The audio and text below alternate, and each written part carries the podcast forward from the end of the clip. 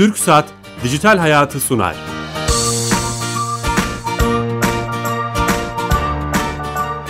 Herkese merhaba, ben Bilal Eren. Teknoloji, internet ve sosyal medyanın hayatımızda etkilerini konuştuğumuz Dijital Hayat'a hoş geldiniz. Bugün heyecanlıyız çünkü Isparta'dan e, canlı yayındayız. Süleyman Demirel Üniversitesi'nden. Müthiş bir organizasyon, uluslararası organizasyon. E, kamu yönetimi politikaları formundayız ama bu seneki e, bizim de ilgimizi çeken konu başlığı dijital çağda kamu yönetimi ve politikaları formu. 1-4 Kasım arasında yapılıyor. Sanırım son günündeyiz ama çok hareketli, güzel bir e, etkinlik oluyor. Çok önemsiyoruz. O yüzden buraya gelmek istedik İstanbul'dan ve sizlere buradan 60 dakikalık canlı yayınla seslenecek, sesleneceğiz. Çok değerli iki konuğum var. E, organizasyonun lideri, e, bunu e, e, izin verirse hocamız söylemek istiyorum. Profesör Doktor Murat Okçu hocamız, Süleyman Demirel Üniversitesi İktisadi ve İdari Bilimler Fakültesi Dekanı, Siyaset Bilimi ve Kamu Yönetimi öğretim üyesi hocamız. Hocam doğru söyledim mi? Doğru söylediniz. Teşekkür ediyorum. Hocam hoş geldiniz. Ee, Sizler de hoş geldiniz Bilal Bey. Ee, Size ve tüm ekibinize Isparta'da inşallah güzel bir ev sahipliği yaparız. Programa da umarım katkımız olur. İnşallah hocam. Bir diğer önemli var. Kendisi de aslında misafir. Ankara'dan Hacettepe Üniversitesi'nden Profesör Doktor Mete Yıldız hocamız. İktisadi ve İdari Bilimler Fakültesi ve Kamu Politikaları Ana Bilim e, Dalı öğretim üyesi. Hocam doğru söyledim mi? Çoğunu doğru söylediniz. tamam güzel. En azından başarmışım. Hocam hoş geldiniz siz de. Hoş bulduk. Teşekkür ediyorum. İyi yayınlar diliyorum. Sağ olun hocam. Ee, bu organizasyonu konuşacağız A'dan Z'ye. Çok önemli görüyorum çünkü. Ama öncesinde hocam bizim sponsorumuz TürkSat. TürkSat'a bağlanıyoruz. Orada her hafta bu etkinliğin de konularından biri olan E-Devlet'i konuşuyoruz. E-Kapı'nın bir hafta, her hafta bir özelliğini konuşuyoruz. Direktör arkadaşımız Sami Yenece bize Ankara'dan telefonla Bakalım bağlanıyor. bize ne düşmüş? Bakalım bize ne anlatacak. Sami Bey hatta sanırım. Alo. Bilal Bey iyi yayınlar. Teşekkürler. Sami Bey nasılsınız? Teşekkür ederim. Sağ olun sizler de iyisiniz. Sağ olun. Heyecanlıyız. Isparta'dayız. Sizi buradan e, konuk ettik programımızı. Bu hafta hangi özelliği bize anlatacaksınız? Evet, e, E-Devlet Kapısı kayıtlı kullanıcı sayısı bugün itibariyle 35 milyonu buldu. 35 35 milyon. milyonu geçtik. Evet. Süper. E, E-Devlet Kapısı aslında nedir? Nasıl kullanıyoruz? Neler var onlardan bahsedeceğim biraz. tamam. E, E-Devlet Kapısı kamu kurum ve kuruluşlarının hizmetlerinin vatandaşlara, kullanıcılara elektronik ortamdan, tek bir yerden, ortak bir platformdan ve güvenli bir şekilde e, ulaştırmaya amaç eden, edinen bir proje. E, Türkiye.gov.tr adresinden erişebiliyoruz. Aynı zamanda mobil uygulamalarla da e, kamu kurum ve kuruluşlarının hizmetlerine erişmek mümkün. Dediğim gibi 35 milyon kayıtlı kullanıcı oldu. E, 2365 adet elektronik hizmet de E-Devlet kapısından bugün itibariyle sunulmakta. Süper. Harika gelişme. Evet, nasıl kullanıyoruz aslında bu Türkiye.gov.tr'yi? E, şifreye ihtiyacımız var. Güvenli bir platform olması sebebiyle PTT'lerden edinebileceğimiz E-Devlet şifresi, elektronik imza veya mobil imza veya yeni kimlik kartlarımızla E-Devlet kapısına giriş yapmak mümkün. Harika. E, hala kullanmayan varsa dinleyicilerimizden mutlaka kullanmasını 2365 adet e, hizmetten birini kullanacağını düşünüyoruz. Teşekkür ediyoruz. Ben teşekkür ederim. İyi yayınlar. Tüm ekibe TürkSat'a selamlar. Sağ olun.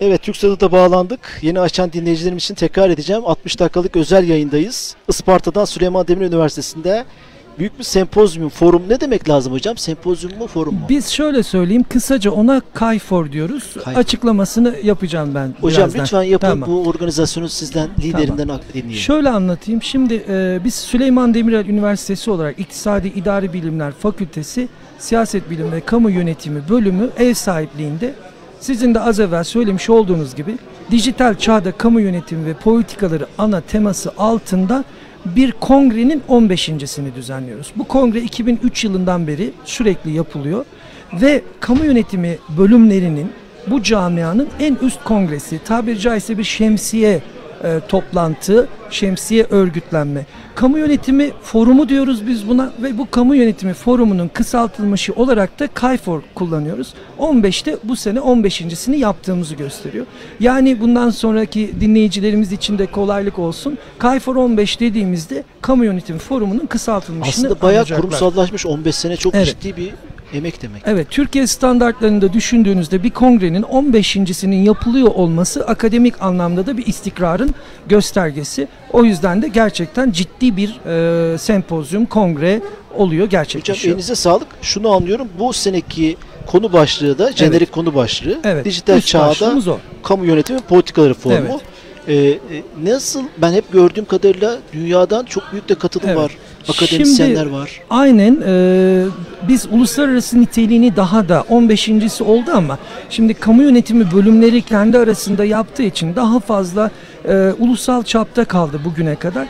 E, inşallah biz bundan sonra bu uluslararası niteliğini daha da kuvvetlendirmek için bizden sonrakini yapacak e, arkadaşlarımız da buna dikkat edeceklerdir. Uluslararası nitelikte olması için çalışacağız. Ben şimdi size şunu söyleyeyim Bilal Bey. Bizim kongremizde Türkiye'de kamu yönetimi bölümü ya da bazı bölümlerin adı siyaset bilimi ve kamu yönetimi bölümü diye geçer ama esas ana itibariyle kamu yönetimi disiplininden e, bahsediyoruz demektir bu bölümlerde. Bu bölümlere sahip bakın 79 tane devlet üniversitesi var. Kamu yönetimi bölümü olan Türkiye'de. Türkiye'de bu 79 devlet üniversitesinin 74 tanesinden burada akademisyen bizimle birlikte. %90-95'e bu. Evet. 13 taneye yakın e, özel üniversite var. Bunların da kamu yönetimi ve ilgili bölümlerinin 8 tanesinden bizim burada misafirimiz var akademisyen olarak.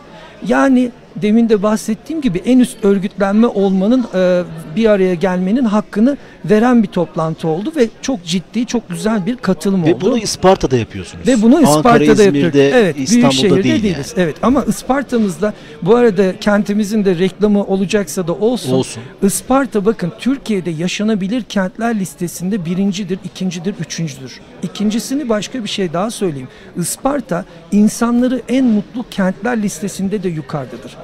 Demek ki boşuna değil buranın tercih edilmesinin sebebi. Ben bizi dinleyen buradan herkese seslenmek istiyorum. Isparta gerçekten bunların da hakkını veren bir kenttir. Aynı zamanda akademik olarak da kendini Süleyman Demirel Üniversitesi kentin ayrılmaz bir parçası olarak bunun hakkını veriyor. Burada e, yaklaşık 250 tane akademisyeni ağırlıyoruz biz ve bunlar 200 tane çeşitli konularda bize bildiri sunacaklar ve sundular artık bugün tamamlamak üzereyiz. Yarın da inşallah bir sosyal programımız olacak. Yalvaç ilçesine götüreceğiz akademisyenlerimizi. Burada Süleyman Demirel Demokrasi Müzesi var. Çok güzel. Ee, siyaset bilimiyle, kamu yönetimiyle uğraşanların mutlaka bence görmesi lazım. Oraya gezdireceğiz. Eğirdir ilçemiz çok güzel. Eğirdir Gölü'nün hemen yanında. Yani hem Sosyal akademik, de var. akademik olarak ama aynı zamanda sosyal aktivitelerin de olduğu bir program oldu. Peki biz neden böyle bir e, başlığı seçtik? İsterseniz size onu söyleyeyim. Lütfen. E, açıkçası en temel en temel e, bizim e, yola çıkarkenki düşüncemiz şu oldu. Bizim kamu yönetimi camiası olarak dijitalleşmenin ve sizin programınızın adına gönderme yaparak söyleyeyim dijital hayatın farkında olmamız gerekiyor. Ve bu olayı açıkçası e, e-devlet portalı vesaire gibi bugüne kadar e, konuşula gelen konuların da bir tık ilerisine en azından taşımamız gerekiyor. Çünkü bu olay sadece bir e-devlet sunumundan ibaret değil. Bambaşka hepimizin çocuklardan yaşlılara kadar, hastalardan sağlıklılara Konu ve başlıklarına spor baktım zaten. kadar, Evet, onları içeriyor. Hepimizi ilgilendiren bir konuda artık dijitalleşme kaçınılmaz oldu. Akademisyen olmak e, sadece öğretim üyesi olmak ve öğreten tarafta olmak değil. Bunun mutlaka öğrenen tarafı da var. Biz öğreneceğiz ki öğrencilerimize bunu aktarabilelim. İşte bizim yola çıkarkenki temel hedefimiz dijitalleşmeyi ilk başta kendimizin bir masaya yatırmasıydı. Yine sosyal medyadan söyleyeyim ben e, çok önemsiyorum sosyal medya kullanımını. Hem şahsen önemsiyorum hem de öğrenci arkadaşlarıma güzel bir şekilde kullanmaları için tavsiyede bulunuyorum. E, birkaç defa da söyledim orada caps dediğimiz böyle şeyler vardır malum bilirsiniz. Benim çok hoşuma giden o bir caps görmüştüm ben. Tanrım konuşmamız lazım diye dua etmeden iyi, evet. önce. Ben de şunu söylüyorum diyorum ki e, biz de kamu yönetimindeki hocalar olarak şunu söyledik. Arkadaşlar şu konuyu bir konuşmamız lazım. Dijitalleşme konusunu bir konuşmamız lazım.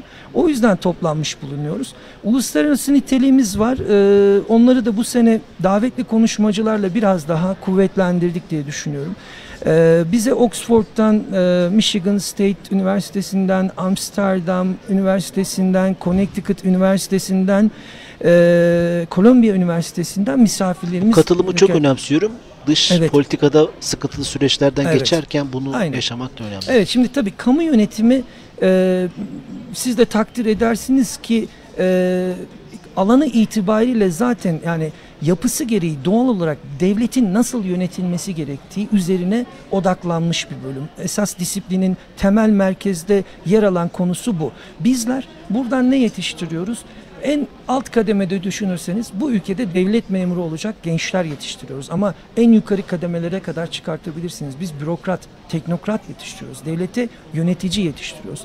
Ve bu insanların artık e, çok daha fazla geç kalmadan e, dijitalleşme konusuyla tanışması, farkındalık yaratması e, açısından gerekli bir şey.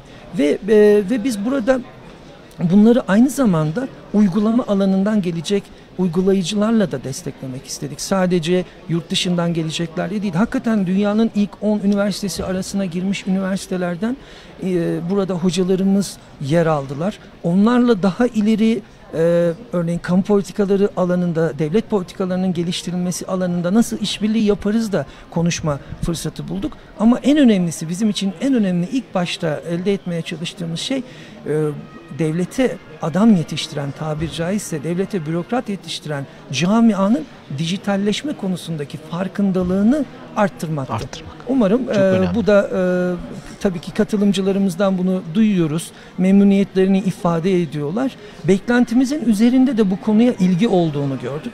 Herkes çalıştığı konuyu şöyle bir en azından bir kenara bırakıp ya da onunla alakalı olarak bunun acaba dijitalleşmeyle alakalı boyutu nedir diye düşündüğünü fark ettik. Bu da bizim açımızdan en azından düzenleyenler açısından amacımıza ulaştığımızı gösteriyor. Bize Elinize sağlık. memnuniyet veriyor. Çok Elinize teşekkür sağlık. ediyorum. Çok sağ Hocam olun. tam burada belki bu konunun virgül koyup hani Murat hocama e, pardon Mete hocama söz vermek istiyorum. Mete hocam burada e, mutlaka siz e, tüm detaylarıyla konuşacağız ama müfredatın yeterli olduğunu düşünüyor musunuz? Hani müfredatla ilgili ne düşünüyorsunuz? Kamu yönetimine hocam dedi ya güzel bir pas attı aslında bize.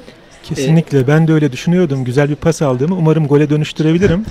E, Tamam. Şöyle ki sadece kamu yönetimiyle, siyaset bilimiyle ilgili değil, e, aynı zamanda da e, bütün belki sosyal bilimlerde hatta belki bazı temel bilimlerde biz aslında geçen 10-20 yıl için öğrenci yetiştiriyoruz. Önümüzdeki 10-20 yıl için yetiştirmiyoruz. Murat Hoca'nın da dediği oydu yani e, kamunun web sayfaları, belediyenin mobil hizmetleri bunları zaten biliyoruz ve konuşuyoruz.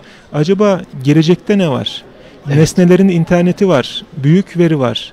Yapay Mesela zeka. şöyle bir senaryo düşünün. Bizde İstanbul'un son 10 yıllık suç verisi var. Güzel, ne yapalım bunda? Hani biz biliyoruz ki İstanbul'un belli bir mahallesinde, belli bir saatte, belli profilde bir insan, belli profilde bir insana karşı bir suç işlemiş. Ve bunun şartlarını da biliyoruz. Bazı yerde polis yok, bazı yerde aydınlatma az, mahalle kötü vesaire. Bunu bilmek bir anlam ifade etmiyor ama bunu bilirsek son 10 yılı acaba gelecek 10 yılda İstanbul'un nerelerinde, nasıl profilde bir insana karşı, nasıl bir profilde insan tarafından nasıl bir suç işlenebilir? Bunu öngörebilir miyiz ve oraya polisi, aydınlatmayı, kamerayı koyabilir miyiz? Yani biraz daha proaktif olabilir miyiz? Bu işin vatandaşa değen kısmı, öğrenciye değen kısmı da sizin sorduğunuz. Acaba gelecek 10 yıl, 20 yıl için neler öğretmeliyiz? E, hocamların da katkısıyla ben tabii heyecanla söylemeyi unuttum. Murat hocamın şahsında e, Süleyman Demirel Üniversitesi'ne, e, İBF e, fakültesine, siyaset bilimi ve kamu yönetimi bölümüne e, bu gerçekten büyük, önemli ve iyi organize edilmiş çalışmayı gerçekleştirdikleri için teşekkür ediyorum. Ve bütün bu soruları sizin yönelttiğiniz öğrenciye öğretelim, vatandaşa daha inovatif nasıl hizmetler, bilgiler sunalım, bunu bize toplu halde neredeyse bir beyin fırtınası gibi bir açık kürsü şeklinde düşündürttüğü için bence çok önemli bir platform. Evet eline sağlık tekrar. sayınızı artırsın hocam öyle derler. Çok teşekkür ediyorum. Tabii e, biz ev sahibi olarak e, davetimizi yapıyoruz. Soframızda açıyoruz ama soframızda e, hocamlar gibi böyle değerli katılımcılar gelmedikten sonra sofranın bir tadı tuzu olmuyor.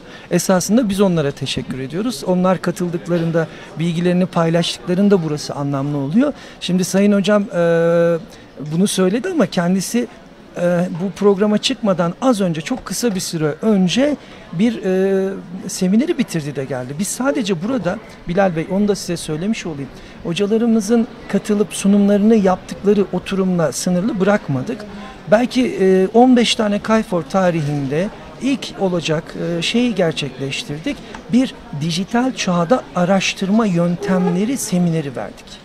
Ve bunu Ne da demek hocam o? şunu şunu şunu amaçlıyorduk orada. Bize yüksek lisans ve doktora yapan başta öğrencilerimiz olmak üzere yani bundan sonraki mesleki hayatını akademide değerlendiren veyahut da değerlendirmeyi düşünen öğrencilerimize yönelik olarak bir seminer verdik.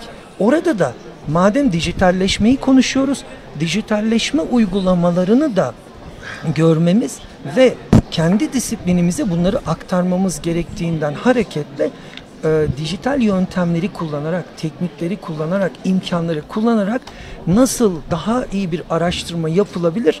Bunun seminerini vermesini istedik. Seminer hocalarımızdan bir tanesi de Mete hocam da o size daha ayrıntılı olarak da bunu söyleyecektir.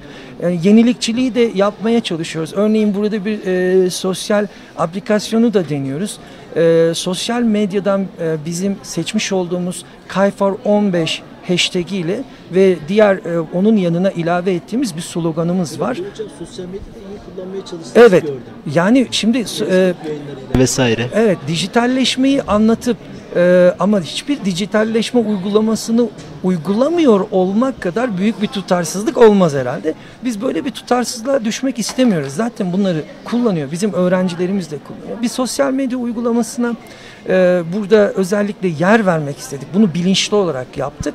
E, istediğimiz şey bizim hashtagimizde ve sloganımızla Kayfor 15 hakkında ve e, aynı zamanda sloganımızla bunu duyurmalarıydı. Sloganımız da gelecek dijital devlette sloganıydı. Biz bunun gerçekten böyle olduğunu düşünüyoruz. Çünkü gidişat o yönde artık tersine çevrilemez bir noktadayız. Ee, ve şundan da artık e, giderek eminiz. Bunun hızı azalmayacak daha da artacak. Bütün bunları konuşma fırsatını burada bulmuş olduk. Sağ Hocama olun da hocam. teşekkür ediyorum. Dediğim gibi hani araştırmacılarımızın da bilim insanlarımızın da dijitalleşmeden doğrudan yararlanarak bilim üretmesi konusunda bir seminer verdi hocam. Onun için teşekkür ediyorum hocam. Ee, ağzına sağlık hocamın. Şimdi yavaş yavaş e, şeye sizin tecrübelerinizden, deneyimlerinizden faydalanıp ben hani sorular sormak istiyorum. Yani etkinliği anladık. Ne yapmak istediğinizi çıktılarında biraz sonra konuşuruz. Ne çıktı bu üç günün sonunda.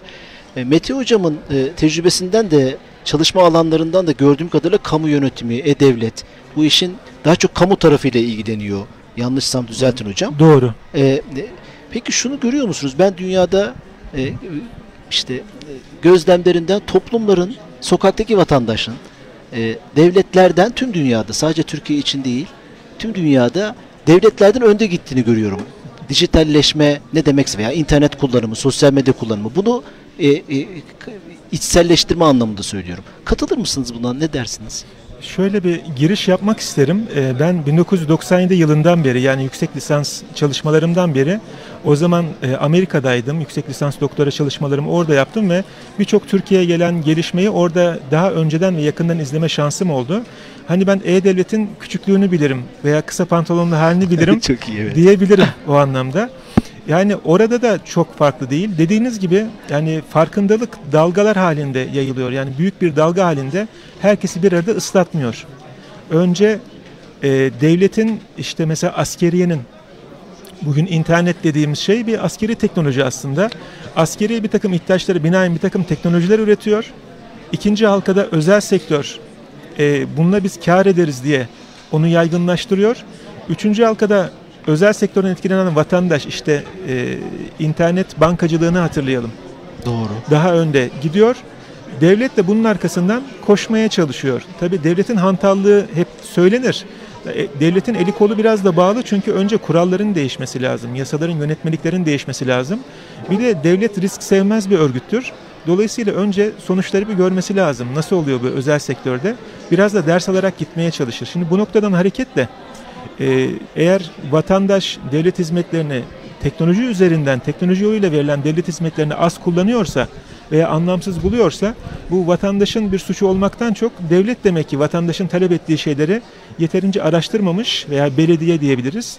Bu taleplere yönelik bir arz yaratamamış demektir diye düşünmeliyiz ama aynı vatandaşa bakıyoruz. İşine yarayan biraz önce Ulaştırma Bakanlığı'ndan işte Türkiye Gov.tr'den bilgiler aldık. Mesela 35 milyon kişi çok büyük bir rakam gerçekten. Evet çok büyük. 80'de 35 şöyle kafadan bir aritmetik işlem yapacak olursak ne kadar oluyor? Yüzde 40-45 civarında. Daha gidecek yolumuz var. Demek ki bayağı bir şeyler olmuş. Yani onun da gelişimine baktığımızda oradaki kullanımı zıplatan bazı şeyler var. Yani bir şeyi koyuyorlar ve birden 5 milyon kişi daha artıyor. Demek ki vatandaş işine yarar bir işlem gördüğünde, hizmet gördüğünde hemen bunun karşılığını veriyor. Eğer emekli sandığı verilerine oradan bakabiliyorsa veya bir askerlik belgesi alabiliyorsa, bu kağıtla nüfus örneği alabiliyorsa bunu kaçırmıyor. Biraz burada top devlette ve belediyede gibi O görünüyor. zaman söylediğim şeye katılıyorsunuz. Öyle anlıyorum hocam. Yayından önce de biraz sohbet etmiştik. Evet. Aynı olguya bakıp bardağın dolu tarafını ve boş Aa. tarafını görenleri olabilir. Hani boş tarafında ne vardır? Mesela çokça konuşulan konulardan biri kişisel verilerin mahremiyeti. Bu gerçek bir risk. E-devlet, e-belediye konularında. Veya bazı gruplar yeterince erişemiyor bu hizmetlere. Mesela yaşlılar, engelliler, kırsal alanda yaşayan insanlar ciddi boşluklar var. Ee, ama bir de dolu tarafına Dolu bakalım. tarafına bakmak. 35 milyon kişi de kullanıyor. Ee, şunu da belki görmek lazım. Yani biz e-devleti tekil bir sistem olarak görüyoruz ama sadece devleti etkilemiyor. Özel sektörde etkiliyor bu. Demokrasiyi etkiliyor. Şimdi Hukuku etkiliyor değil mi Hukuku hocam? etkiliyor. Bravo. E-demokrasi diyoruz. E-ticaret diyoruz. Yani biraz bankaya bakıyoruz ve bankada gördüğümüz hizmetleri devletten de bekliyoruz. Çünkü Hmm. aynı e, çevre içerisinde yaşıyoruz. Sadece devletle de yaşamıyoruz. Sadece özel sektörle de yaşamıyoruz. Biraz bir arz talep e, sistemi olduğunu düşünüyorum. Peki ben iki tane e, değerli hocamı bulmuşken sizi tartıştırsam biraz. Şöyle bir şey geliyor aklıma. Şimdi blockchain konuşuluyor hocam. Evet. Merkezi olmayan dağıtık sistemler. Bunu da şimdi devletler özellikle dijital para noktasında tehdit gibi görmeye ba- başlıyor. Görüyorum, hissediyorum onu, okuyorum. De, internette de ilk çıkış zamanında böyle bir tehdit gibi algılayıp biraz e, hani mesafeli mi durdular da bu gerçekleşti? Katılır mısınız? Yani internetin çıkışı itibariyle hani merkezi olmayan bir yapı sahibi yok işte merkezi yapılara düşman, düşman demeyelim de dağıtık bir yapısı olduğu için acaba e, devletlerin, hukukun hani hep merkezden yönetilen bir kamu yönetimi e, uzmanı yanında, profesör yanında ukalalık yapmak istemiyorum ama Estağfurullah mı- bizler de öğreniyoruz hala. şey, öyle değerlendirebilir miyiz hocam? Ee, Bana sorarsanız e, ben şöyle genel total baktığımda e, açıkçası şöyle bir şey düşünüyorum. Pardon hocam mesela bir şey söyleyeceğim çok özür diliyorum. Evde bile hani en yapı taşı aile anne baba çocuğuyla bir problem yaşıyor değil mi Evet. internetle ilgili? Kesinlikle. İşte, o hani baskıcı demeyeyim de e, otoriter baba figürü Evet. benim saatim var yatma saati ama internet bunları hep yıkan bir şey Evet. sergiliyor. Aileden devlete böyle bir problem olabilir mi? Ne dersiniz? Olabilir. Ben kendi disiplinimle de kamu yönetimi disiplini ile alakalı da söyleyebilirim bunu. Yani nihayetinde kamu yönetiminin en temel e, ilgi alanında devlet denen kurum yatıyor. Şimdi gerek kamu yönetimi, gerek devlet ya da gerek hukuk aslında neyi sağlamaya çalışıyor? Bunu hepimiz biliyoruz. Aslında düzen demek. Bir düzenin mevcudiyeti demek. Fakat zaten işleri e, belki şenlikli, belki problemli. Nereden baktığınıza bağlı. Demin Mete Hocam'ın söylediği gibi. E, hale getiren de tam bu nokta aslında. Bir taraftan nereye gideceğini bilememek, ne tarafa evrileceğini kestirememek ama bir taraftan da bunun getireceği nimetleri en azından seziyor olabilmek. E, Devlet, hukuk hep düzen üzerinden gider. İnternetin ve dijital çağın aslında böyle bir düzeni yok. Bir taraftan bu var. Diğer taraftan da eski sistemler içerisinde bir simetriden bahsetmek mümkündü. Ee, belki hani bunun en güzel örneklerinden bir tanesi bu Endüstri 4.0 muhabbetlerinde konuşulan konu. Daha evvel sanayi devrimi yaşanırken uluslara örnek gösterilen neydi? sanayileşmiş ülkelerin ayak izlerini takip, Takip. ederek sanayileşmeni tamamla. Ama internetin yaratmış olduğu dünyada böyle bir şey yok. Sizin Rusya'nın bir köyünde, Hindistan'ın bir metrosunda, Türkiye'nin herhangi bir kırsalında internet bağlantınız varsa, zeki bir çocuksanız bir yazılım geliştirme ihtimaliniz her zamankinden çok daha fazla. Ve o yazılımı geliştirdiğinizi eğer hukuk sistemi bunu sağlayabilir hale gelirse bir gün sizin dünya çapında bir şirket haline gelme ihtimaliniz çok, e, yüksek. Görmüş olduğunuz gibi Örnekler onu gösteriyor evet, zaten. bunun hem artısı var hem eksisi var. Ama mevcut düzen içerisinde bunu yine bir düzene, bir modele oturtarak devam ettirebilmek devletin görevi. İmkanların maksimize edilmesi de, sıkıntıların minimize edilmesi de devlet denen kolektif kolektiviteye düşüyor. Bunun sağlanması zor. Zaten biz de tam bunları konuşmak için buradayız. Evet yani o zaman bir tehdit gibi görmüyorsunuz. Zamanla bu regüle edilecek. Ne diyorsak ismine. Ben Öyle mi? sorunuzu çok anlamlı ve önemli buluyorum. Genelde bir değer yüklüyoruz merkezileşmeye veya dağıtık yapıya, ademi merkezileşmeye. Halbuki bu değerden çok aslında nerede merkezileşme işe yarıyor, nerede dağıtık yapı işe yarıyor diye bakmamız lazım. Bir örnek üzerinden konuşalım. Mesela hem belediyeler hem merkezi hükümet sosyal yardımlar veriyor.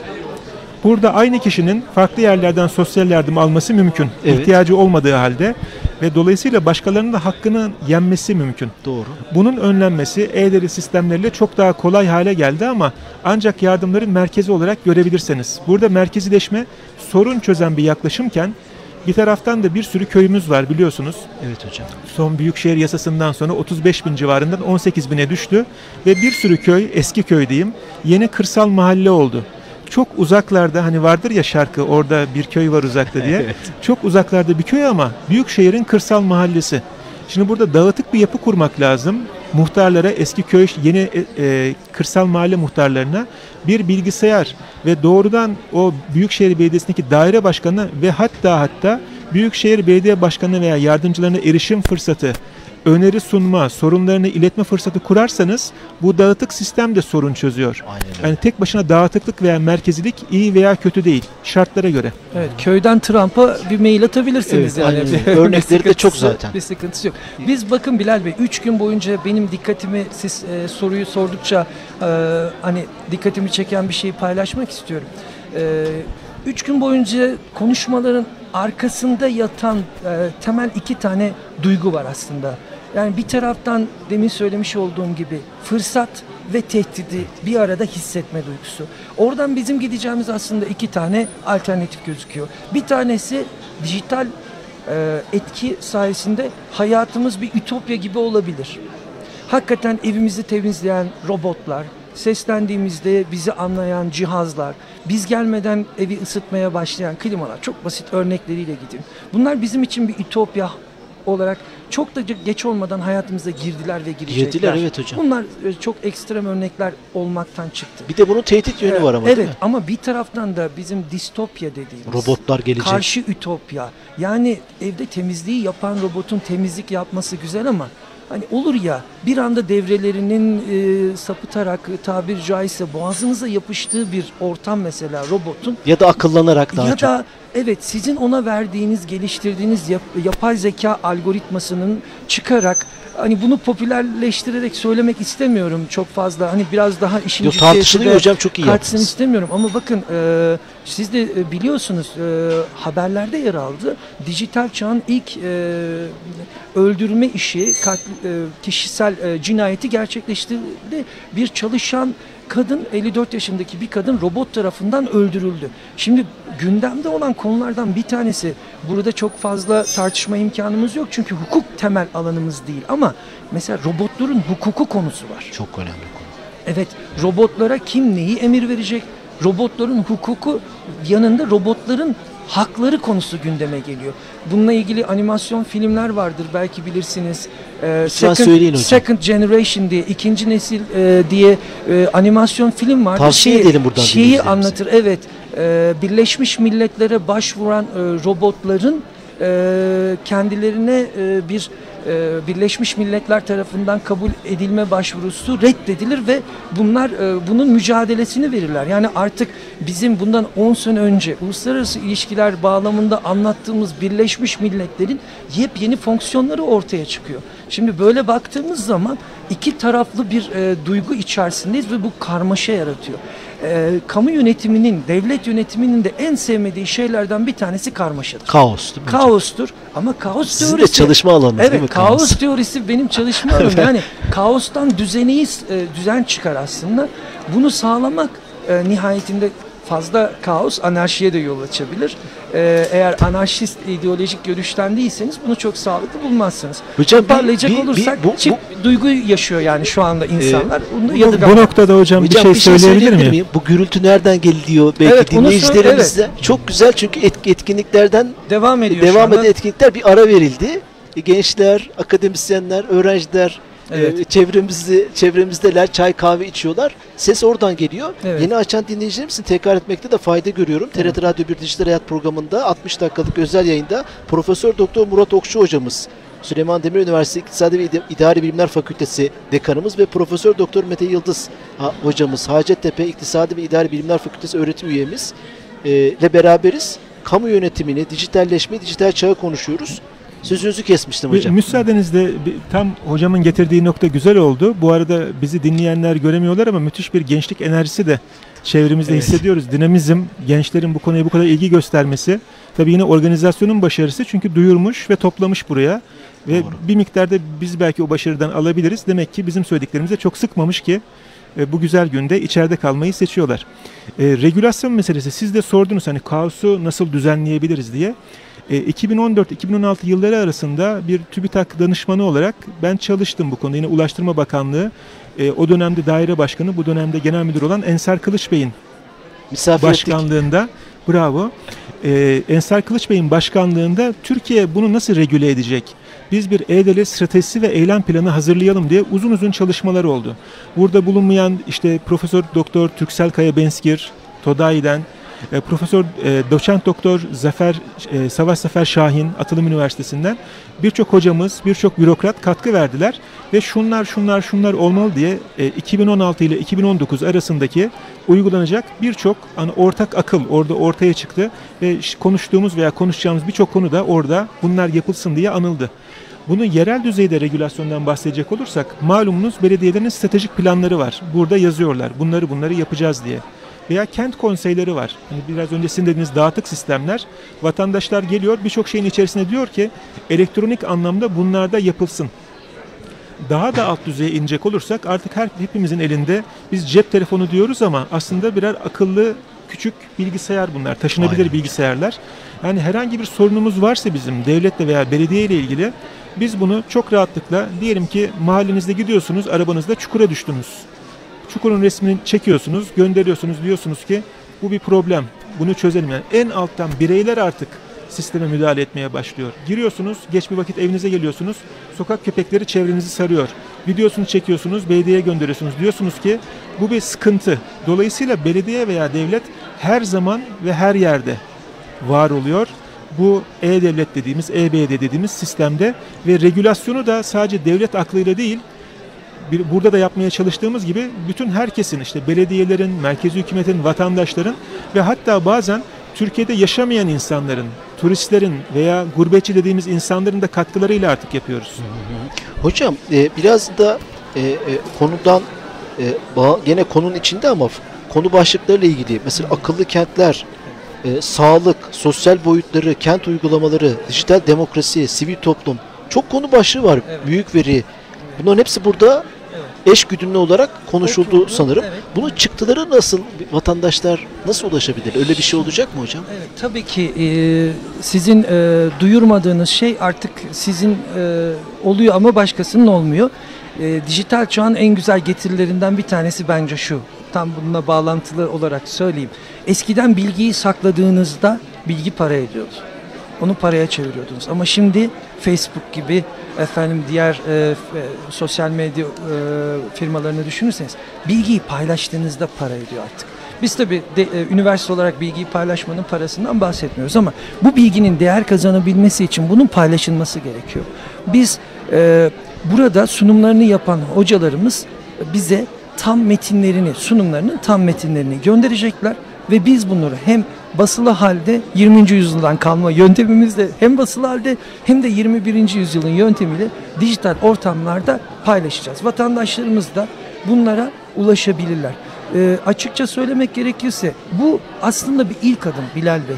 Bizim camiamız açısından derleyip toparlayıp dağınık kenarda köşede kalmış fikirleri de belki bir araya getirerek Çok önemli. ilk adımı atan dediğim gibi ilk başta da farkındalığı oluşturmaya çalışan ve bundan sonrası için adımların atılmasına aracılık edecek bir başlangıç şey, olacak. Biz e- daha başlangıç aşamasındayız. Bu konuyu camianın tartışması açısından Merkezi dijital çağı koyup böyle büyük bir etkinlik yapan ben hiçbir üniversite görmedim. Panel, Evet. forum vesaire çok yapılıyor etkinlik. Evet. Zirveler, submitler neyse bunun Evet, ismi. summitler, Ama evet. şey e, böyle bir Evet. bu kadar büyük çapta bir formu akademik formu ilk defa görüyorum. Size Şimdi şöyle oldu. düşünelim. E, Biz tabii hep bir gözümüz e, kamu yönetim bölümünde olduğumuz için bir gözümüz hep devletimizin karşılaştığı problemlerle, yaşadıklarıyla da alakalı. Şu anda Türkiye'nin gündemini düşünün. Dün şehitlerimiz vardı. Evet. Sosyal Allah programımızda o yüzden biz mesela e, sosyal programımızda değişiklik yaptık. Müzik e, istemedik şehitlerimiz varken. E, bir taraftan Amerika ile işte vize krizini düşünün, bir taraftan e, Kuzey Irak'ı düşünün, Suriye. bir taraftan Suriye'yi düşünün. Hani içinde yaşadığımız coğrafya zaten malum. Türkiye'nin içeride ve dışarıda yaşadıkları malum. Türkiye'nin gündemi tabii ki hep coğrafyamızdan dolayı her zaman için böyle oluyor ama son 2016'dan beri çok çok daha karamsar belki noktalarda geziniyordu. Böyle bir ortam içerisinde bunu yapıyor olmak, şöyle bir soluklanıp, nefes alıp, hep beraber olumlu şeyleri konuşmak, çok daha önemlisi geleceğe bakıyor olmak, geleceği yakalamaya çalışıyor olmak bile bence başlı başına önemliydi. gerçek gündemi konuşmak Aynen. belki. Belki dediğiniz gibi gerçek gündeme ancak e, gelebiliyoruz ya da gelmesine bir katkı vermiş oluyoruz biz de. Gündemimizin bu olması gerekiyor. E, terörde tabii ki ekonomik e, kalkınmada bunların da hepsinin dijital hayatla alakası var. Dijital gelişmeler bunu etkiliyor. E, gündemi buna çevirmemiz gerekiyor. o Artık gündemi sanki birileri hocam bize dayatıyormuş gibi. Kesinlikle. Biz de bu gündemi e, öne çıkarmamız lazım. O anlamda çok büyük adım attınız. Evet. Şimdi mesela dün de gene bir şey vardı. Çok siz uzman olduğunuz hocam mutlaka takip ediyorsunuz. Rusya Dışişleri Bakanlığı açıklama yapıyor. Rusya medya şirketlerinin Facebook'taki reklamlarını, Twitter reklamlarını yasaklamış. Bu ABD seçimlerine etkisini olduğunu düşünüp Dışişleri Bakanlığı diyor ki ABD Amerika Birleşik Devletleri bugün bizi yasakladı. Yarın Amerika'nın tırnak için tüm düşmanlarına bunu yasaklayalım diyor. Bir şey söylüyor. Yani devletler bile artık hani buna işte tepki veya işte neyse vermeye çalışıyor. Bu, bunu da sormak istiyorum Mete Hocam size. Ülkeler ne yapmalı veya bir vatandaşı çıkmış, vatandaştan çıkmış durumda da hani Facebook, Google gibi büyük devlere karşı artık kartelleşmiş, in- internetin merkezi olmaya çalışan büyük kurumlara karşı artık ülkeler, vatandaşlar ne yapmalı Rusya'nın bu çıkışıyla beraber? Belki konuyu başka bir yere getirdim ama merak ettim sormak istedim sizi bulmuşken. Sayın hocam bu şeye benzedi. Ek- e- İktisatçıları gördüklerinde dolar ne olacak diye sorarlar.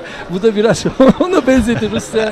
e, Bu olaylar Dolar konusunda olacak? bir bilgim yok ama sosyal medya konusu gerçekten bizim de e, benim de merakla takip ettiğim bir konu. Tabii dediğiniz gibi sadece ticari bir şey değil bu. Aynı zamanda diplomasinin yeni bir aracı. Ve insanlar buraya bir sürü veri girdiler. Sadece veri girmediler, fotoğraflarını yüklediler. Mesela ben nerede olduğumun bilinmesini istemiyorum ama o gittiğim düğün etkinliğinde birisi benim fotoğrafımı çekip koyuyor. Artık ben kendi kişisel verim üzerinde de herhangi bir kontrol sahibi değilim. Şimdi Aynen. düşünelim ne yapabiliriz? Ne yapabilirdik? Mesela yasaklayalım. Bunu yapmayı deneyen ülkeler var. Çin gibi. Çin gibi. Hatta Çin ikinci bir yola daha başvuruyor. Ben diyor ki Batı'nın sosyal medyasını kullanmanı istemiyorum. Ben sana yeni bir Çin sosyal medyası sunuyorum. İlla bu ihtiyacın mutlaka karşılanması gerekirse. Şimdi vatandaşlar acaba veya çocuklarımızdan düşünelim. Bir şey yasaklandığını nasıl tepki veriyorlar? Biraz daha cazip hale geliyor. Wikipedia örneği.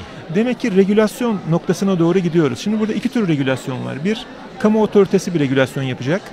Yani kendisi kural koyacak. Belki bazı kısmi yasaklamalarda bulunacak. Ama en önemlisi bence vatandaşın kendi regülasyonu.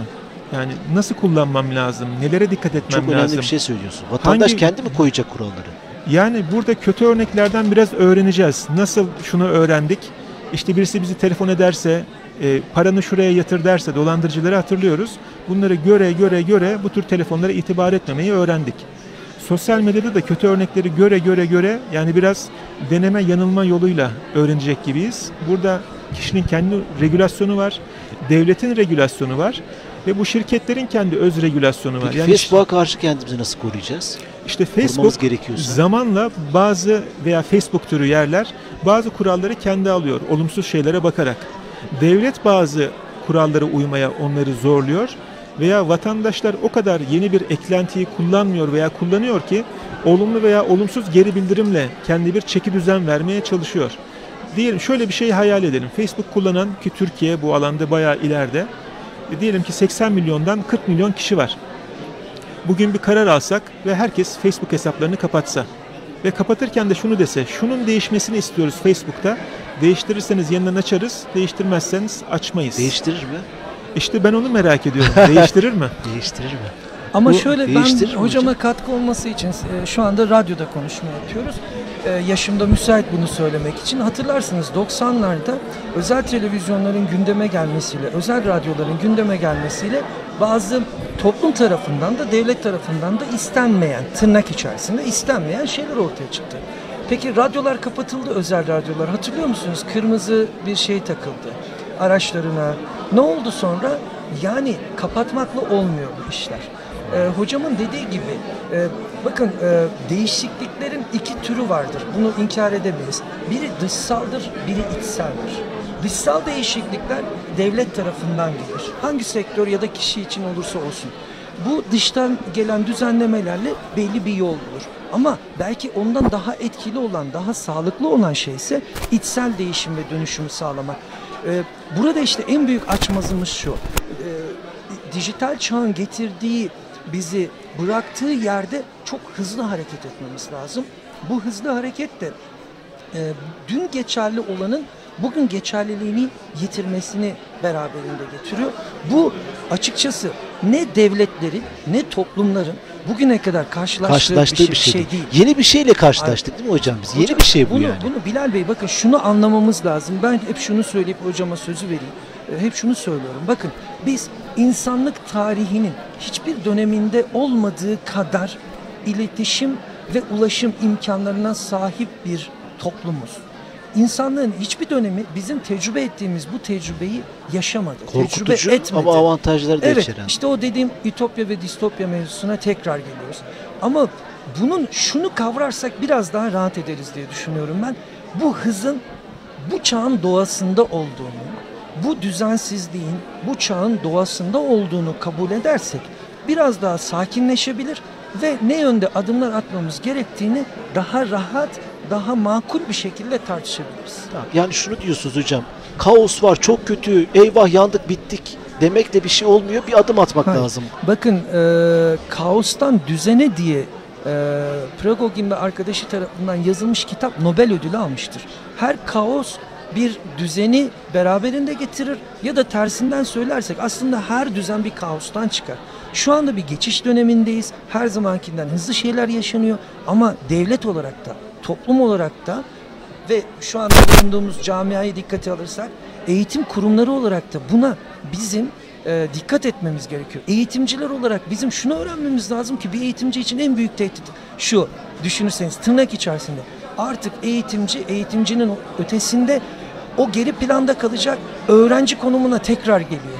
Bunu bir eğitimcinin kabullenmesi de Çok zor takdir mi edersiniz ki biraz zaman gerektiriyor. Halbuki artık bizim eğitici tarafımız ikinci plana geliyor. Bizim önce öğrenmemiz gerekiyor. Öğrenmeyi öğrenmemiz, öğrenmeyi öğretmemiz gerekiyor. Çünkü bir, bir bilgiyi güncellemek için 3 sene geçmesi bile yetiyor. Hangi şeyi siz kalıcı olarak öğretebilirsiniz ki? Hocama sözü vereyim. Tam bu noktadan ben de Buyurun devralayım. hocam lütfen. Şimdi öyle ilginç bir çağdayız ki belki hayatta ilk kez yani insan hayatında ilk kez çocuklarımız bir konuda bizden çok daha bilgili.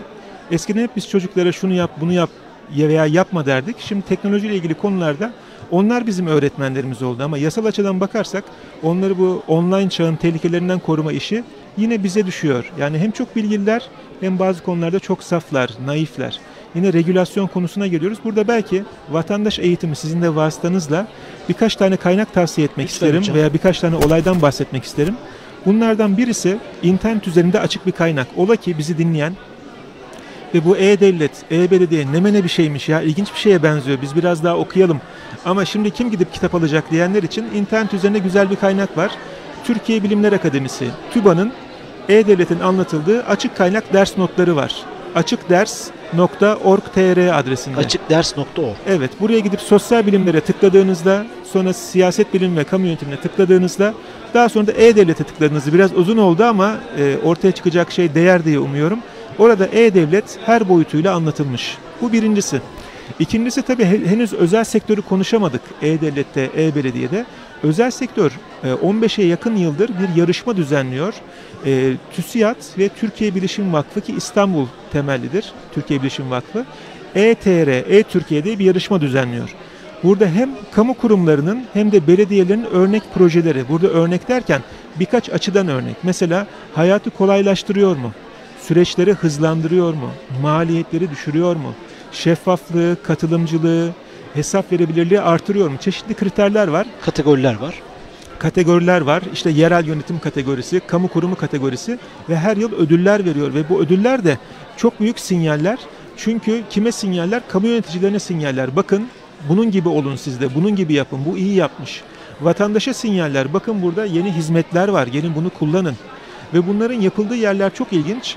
Cumhurbaşkanlığı, Başbakanlık, Türkiye Büyük Millet Meclisi bunu e, e, toplantının yapıldığı yer oluyor ve topluma da güçlü bir sinyal veriyor. Bu konuda bakın siyasi irade var bunun arkasında.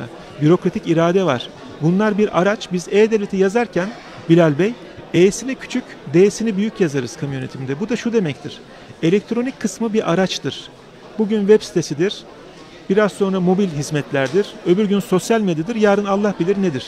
Aynen. Ama D kısmı önemlidir. D yani kısmı devletin örgütlenmesi, B'nin örgütlenmesi ve bundan daha önemlisi zihniyet. Öyle bir kamu kurumu düşünün ki gidiyorsunuz, işinizden izin alıyorsunuz. Bir işiniz var, sıraya giriyorsunuz. Her türlü teknoloji var oradaki kamu kurumu çalışanın önünde. Fakat kulak misafiri oluyorsunuz. Ona bir telefon geliyor ve şahsi bir telefon ve sizinle ilgilenmiyor. Siz vakit kaybediyorsunuz. E var mı? Var. D dönüşmüş mü? Zihniyet dönüşümü var mı? Yok. Bu anlamda biraz İlk düşünmek defa lazım. olumsuz bir yorumunuzu duydum hocam. Bütün program boyunca olumluydunuz. İlk Gelecek defa- gelecek programda olumsuzları konuşalım. Hocam çok enteresan. Dün mesela bu beşli e, araba ile ilgili, yerli araba ile ilgili imza töreninden sonra Sayın Cumhurbaşkanı bir konuşma yapıyordu veya öncesinde dedi ki yapay zeka ile ilgili bir cümle kurdu. Belki e, dinleyicilerimizden fark eden olmuştur. Yapay zekada eğer çözümler üretemezsek e, e, biz ge- gelecek toplumları yakalayamayız dedi. Yani e, bu farkındalık çok önemli. Benim çok hoşuma gitti. Yani devletimizin e, En- en en, tepesi. tepesindeki Evet, e, bir e, araba ağızdan- araba ile ilgili Evet, toplantıda konuştular. söyledi yani imza Evet, töreninde. şimdi akıllı zekayı arabadan e, uzak düşünemeyiz ki. Yani arabalar artık e, o hale gelecek. Bunları birbirinden ayırmamız mümkün değil. Merak etmeyin Bilal Bey. E, Sayın Hocam, e, Mete Hocam e, olumlu yönlerini konuşuyor. Biz biraz iyi polis, kötü polisi oynuyoruz. Ben hoşgörüsüne istinaden takılmak istedim Evet. hocama. Hocam Ama yani inanın zaten yaptığı camia, camia olumlu ve olumsuz yönlerinin de e, farkında. Tabii e, ben de şunu söylemek isterim. E, bakın e, derler ki e, zihniyeti değiştirmek atomu parçalamaktan daha zordur. Bu çok doğru. Bizim zihniyetlerimizi değiştirmemiz her şeyden önce geliyor. Ha bu şu yüzden eleştirilebilir. e, bu çok araçsal hale getiriliyor. Başka zararlarını görmüyorsunuz. Şu anlamda hani meşhur örnek vardır. Bir bıçağı ekmek kesmek için de kullanabilirsiniz. Klasik Pasta yapmak için örnektir. Pasta yapmak için de kullanabilirsiniz. Allah korusun bir insana zarar vermek için de. Bu araçsal bakıştı dini adlandırılır. Çok böyle bakmak ne derece doğrudur bilmiyorum ama her şeyin bir araçsal boyutu olduğu da kesin. Bu dijital çağın hayatımıza mutlaka olumlu ve olumsuz etkileri var. Dijital çağ öncesinin araçlarının olumlu ve olumsuz etkileri yok mu? Bir yandan bizi sevdiklerimize kavuşturan arabalar var ama bir taraftan kaza yapan arabalar var. Hayatın kendisi zaten böyle. Evet. Varoluşun kendisi böyle. Biz yani dijital öncesi çağdan e, açıkçası e, hiç olumsuz bir şey görmeyip de sanki dijital çağ bize ilk defa olumsuzları e, sunacakmış gibi düşünmemizin bir e, hayrı yok. Tabii orada geçenlerde e, Cem Yılmaz'ın yaptığı espriyi de unutmamak lazım. Yapay zeka ile ilgili esprisini e, dinleyicilerimiz duymuşlardır. Yani yapay olmayından ne gördük de yapayından ne göreceğiz diyor. O espriyle tabii hani olumlu olumsuz yönlerine böyle e, bir e, sanatçı e, şeyinden de katkıda bulunuyor. Ama inkar edemeyeceğimiz bir gerçek var. Öyleyse akıllı insanlara düşen nedir? Durumun gereğini yapmak. Doğru. A- Bize akademisyenlere düşen nedir? Bunun Hocam programı kapatıyormuşuz gibi konuştuk. Son cümlenizi Yok. daha almadım. Bir şey daha Yok. soracağım. Buyurun Mete Hocam. Hazır e, e-devletin veya teknolojinin geleceğiyle ilgili konuşurken birkaç tane örnek vermek Lütfen, isterim. Dinleyicilerimiz açısından da somutlaşsın konuştuğumuz soyut kavramlar. Bunlardan bir tanesi demokrasiyle ilgili. Bir yandan e-devlet diyoruz. E-demokrasi diye de bir Kavram kavram, var. ve bunlar bir miktarda çakışıyorlar aslında. Bir kesişim kümeleri var. Şöyle ki malumunuz eskiden doğrudan demokrasi vardı. İşte eski Yunan'ı anlatırız hep. Şimdi temsili demokrasi var. Acaba teknoloji bizi temsili demokrasiyle doğrudan demokrasi arasında farklı bir noktaya doğru mu götürüyor? Şöyle bir örnek var. Şili'de Şili'de kendinizi e-milletvekili olarak kaydettirebiliyorsunuz. Diyelim ki bizdeki gibi 550 tane milletvekili olsun. Bir de 55 bin tane böyle kendini kaydettirmiş vatandaş olsun.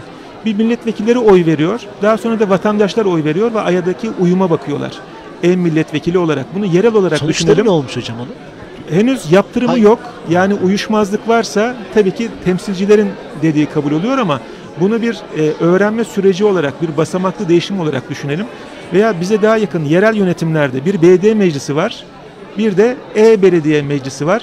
Bakalım oradaki vatandaşlar ne diyor aynı karar hakkında. Bu bir aslında denetim mekanizması, bir şeffaflık mekanizması. Bunu yapabiliriz değil mi hocam? Öneriyoruz. Yapanlar var. Tabii Türkiye uyarlayabiliriz. Her şey bize uygun olmayabilir. Bir başka örnek akıllı kent dediğimiz. Şimdi yeni yasal düzenlemelerden sonra nüfusumuzun neredeyse yüzde sekseni kentlerde yaşıyor oldu. Dolayısıyla bizim Türkiye'nin sorunları neredeyse eşittir. Kentsel sorunlar biraz da. Bu kentsel sorunlar konusunda ortaya çıkmış akıllı kent diye bir kavram var. Siz de dediniz yeni ortaya çıkan kavramlar.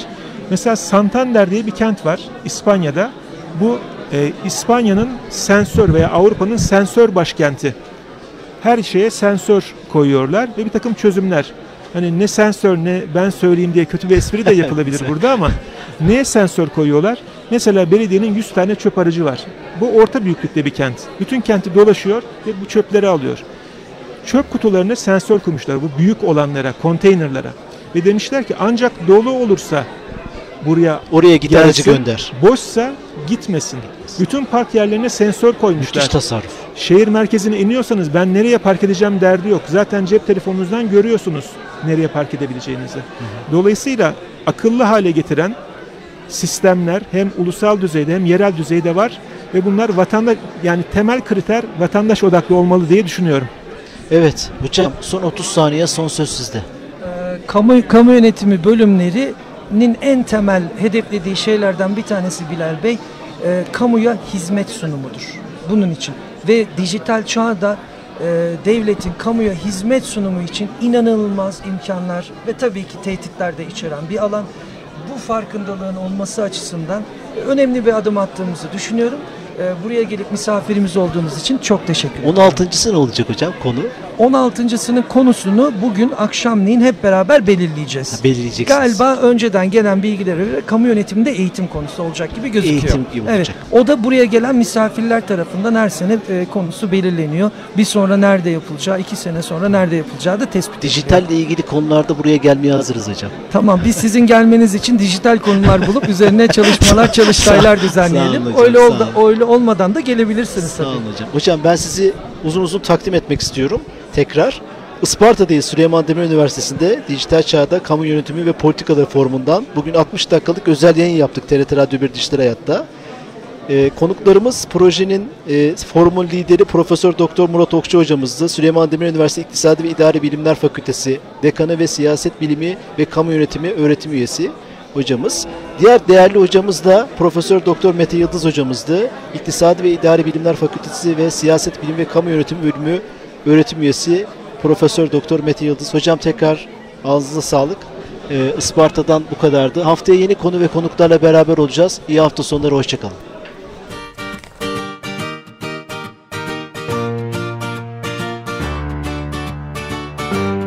TürkSat Dijital Hayatı sundu.